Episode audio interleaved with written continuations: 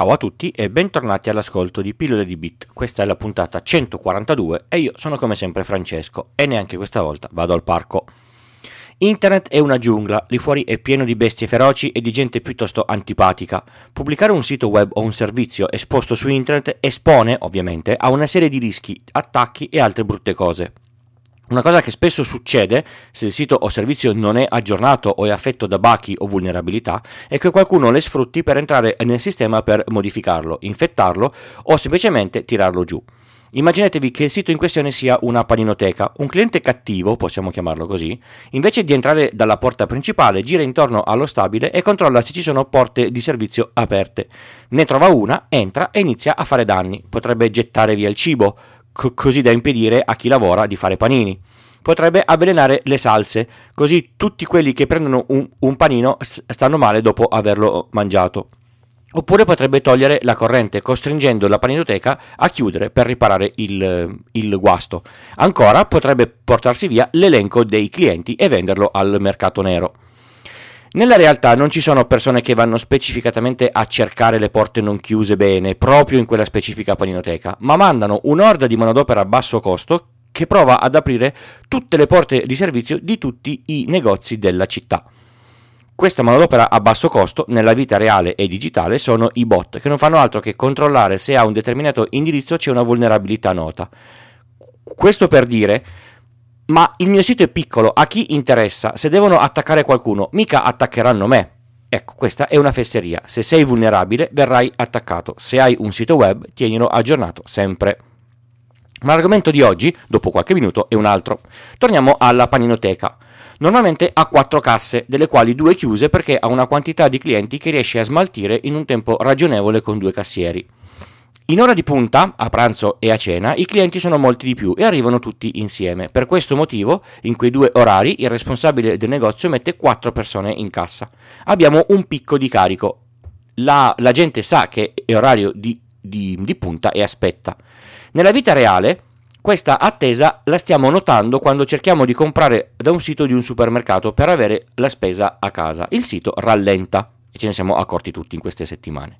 Il server su cui è appoggiato va sotto carico e le risposte ov- ovviamente diventano molto più, più lente. Poi c'è una persona che odia in modo sconsiderato quella paninoteca, ma sa che il negozio è sicuro e sempre aggiornato, le porte di servizio sono tutte chiuse e ci sono anche dei, dei guardiani che fanno la ronda intorno. Come fare per impedirgli di, di lavorare? Assolda qualcuno che fa un attacco sensibilmente diverso. In orario di punta, quando la paninoteca sta gestendo un suo picco di carico normale, diciamo 100 persone ogni ora, manda 200.000 persone che non vogliono un, un, un panino, si mettono in coda e quando è il loro turno chiedono ma oggi piove? Il risultato è che si forma una coda bestiale fuori dalla paninoteca e i cassieri sono impegnati a cacciare via tutti questi disturbatori che non vogliono un panino ma solo far perdere tempo. Questo è un attacco di DOS Distributed Denial of Service. Come si realizza nella pratica un attacco di questo tipo? In pratica, questo tipo di attacco prova e spesso riesce a far cadere il servizio che, che sta prendendo di mira, genera- generando una quantità tale di traffico che il server assolutamente non è in, in grado di gestire. La prima parte complicata è quella di trovare le fonti da cui far partire l'attacco. Se io facessi un attacco da un solo posto avrei due grossi limiti. Il primo è che se tutti gli attacchi arrivano da un solo indirizzo IP basta bloccare l'accesso al sito da quell'IP e l'attacco sarebbe subito annullato. Il secondo è che per abbattere un sito ben carrozzato devo generare una quantità di, di banda che non potrebbe mai gestire, nell'ordine del terabit. Dis- difficilmente una sola fonte ha tutta questa larghezza di, di banda a disposizione. Quindi entra in gioco la prima D dell'acronimo DDoS, che sta per distribuito. La mossa vincente è far partire l'attacco da centinaia o migliaia di fonti diverse, ognuna con il suo IP e ognuna con la sua piccola banda a disposizione. E il gioco è quasi fatto. Come faccio ad avere a disposizione tutte queste fonti, magari sparse in tutto il mondo? Generalmente si fa con i dispositivi compromessi, un po' come se un esercito di zombie addormentato che io risveglio al momento del bisogno e questo attacca tutti insieme. Su internet ci sono decine di migliaia di dispositivi esposti e non protetti, con vulnerabilità note, mai corrette o con password eh, assolutamente assurde tipo admin admin. Li cerco, li trovo, entro, li comprometto, ci installo qualcosa di mio che però non va a inficiare sull'operatività del dispositivo, così che nessuno se ne accorga. Una volta fatto me lo tengo buono lì. Quando ne ho bisogno, visto che ho il controllo di decine di migliaia di dispositivi, li attivo e dico loro eh, di fare traffico verso il sito che voglio abbattere. I proprietari dei dispositivi non se ne accorgono se la loro telecamera o il loro NAS fa traffico intenso in uscita, così l'attacco viene, viene portato a termine spesso con successo. A volte un attacco di questo tipo, oltre che essere fatto per interrompere il servizio di un sito, è fatto per chiedere un riscatto del tipo ciao, se non mi dai 10 bitcoin non smetto di rendere il tuo sito inaccessibile. E come ci si difende da un attacco simile? Innanzitutto è bene chiarire che questo tipo di attacco non è evitabile tenendo sempre aggiornato il sito e si verifica solo se si viene presi di mira. Ci sono servizi a pagamento con funzionalità molto complesse che riescono, mettendosi in mezzo tra internet e il sito, a dividere il traffico generato dall'attacco da quello corretto e mandano al sito solo il traffico corretto.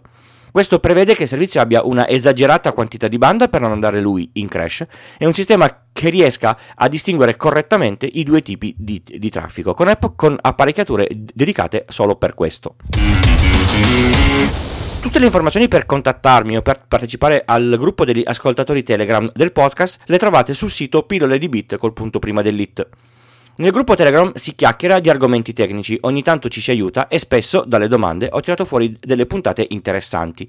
Le note di questa puntata sono al link diretto www.pilloledibit.it slash podcast slash 142. Realizzare e distribuire un podcast al quale tutti possono accedere gratuitamente ha comunque dei costi, l'attrezzatura, il software, il dominio, il servizio di streaming e così via. Se vi va di partecipare alla realizzazione in modo prettamente economico, sul sito trovate i link per i vari metodi di pagamento che sono PayPal, Satispay e Patreon. Se, se donate più di 5 euro, mi compilate anche il form con i vostri dati e vi spedisco gli adesivi direttamente a casa. Un altro modo per partecipare è diffondere questo podcast, quindi dite ai vostri eh, amici che lo state ascoltando e invitateli a farlo anche loro. Magari scopriranno il mondo dei podcast e se ne innamoreranno ascoltandone poi tanti altri. Grazie tantissimo ai donatori di questa settimana. Oggi nessun software o hardware, ma un consiglio.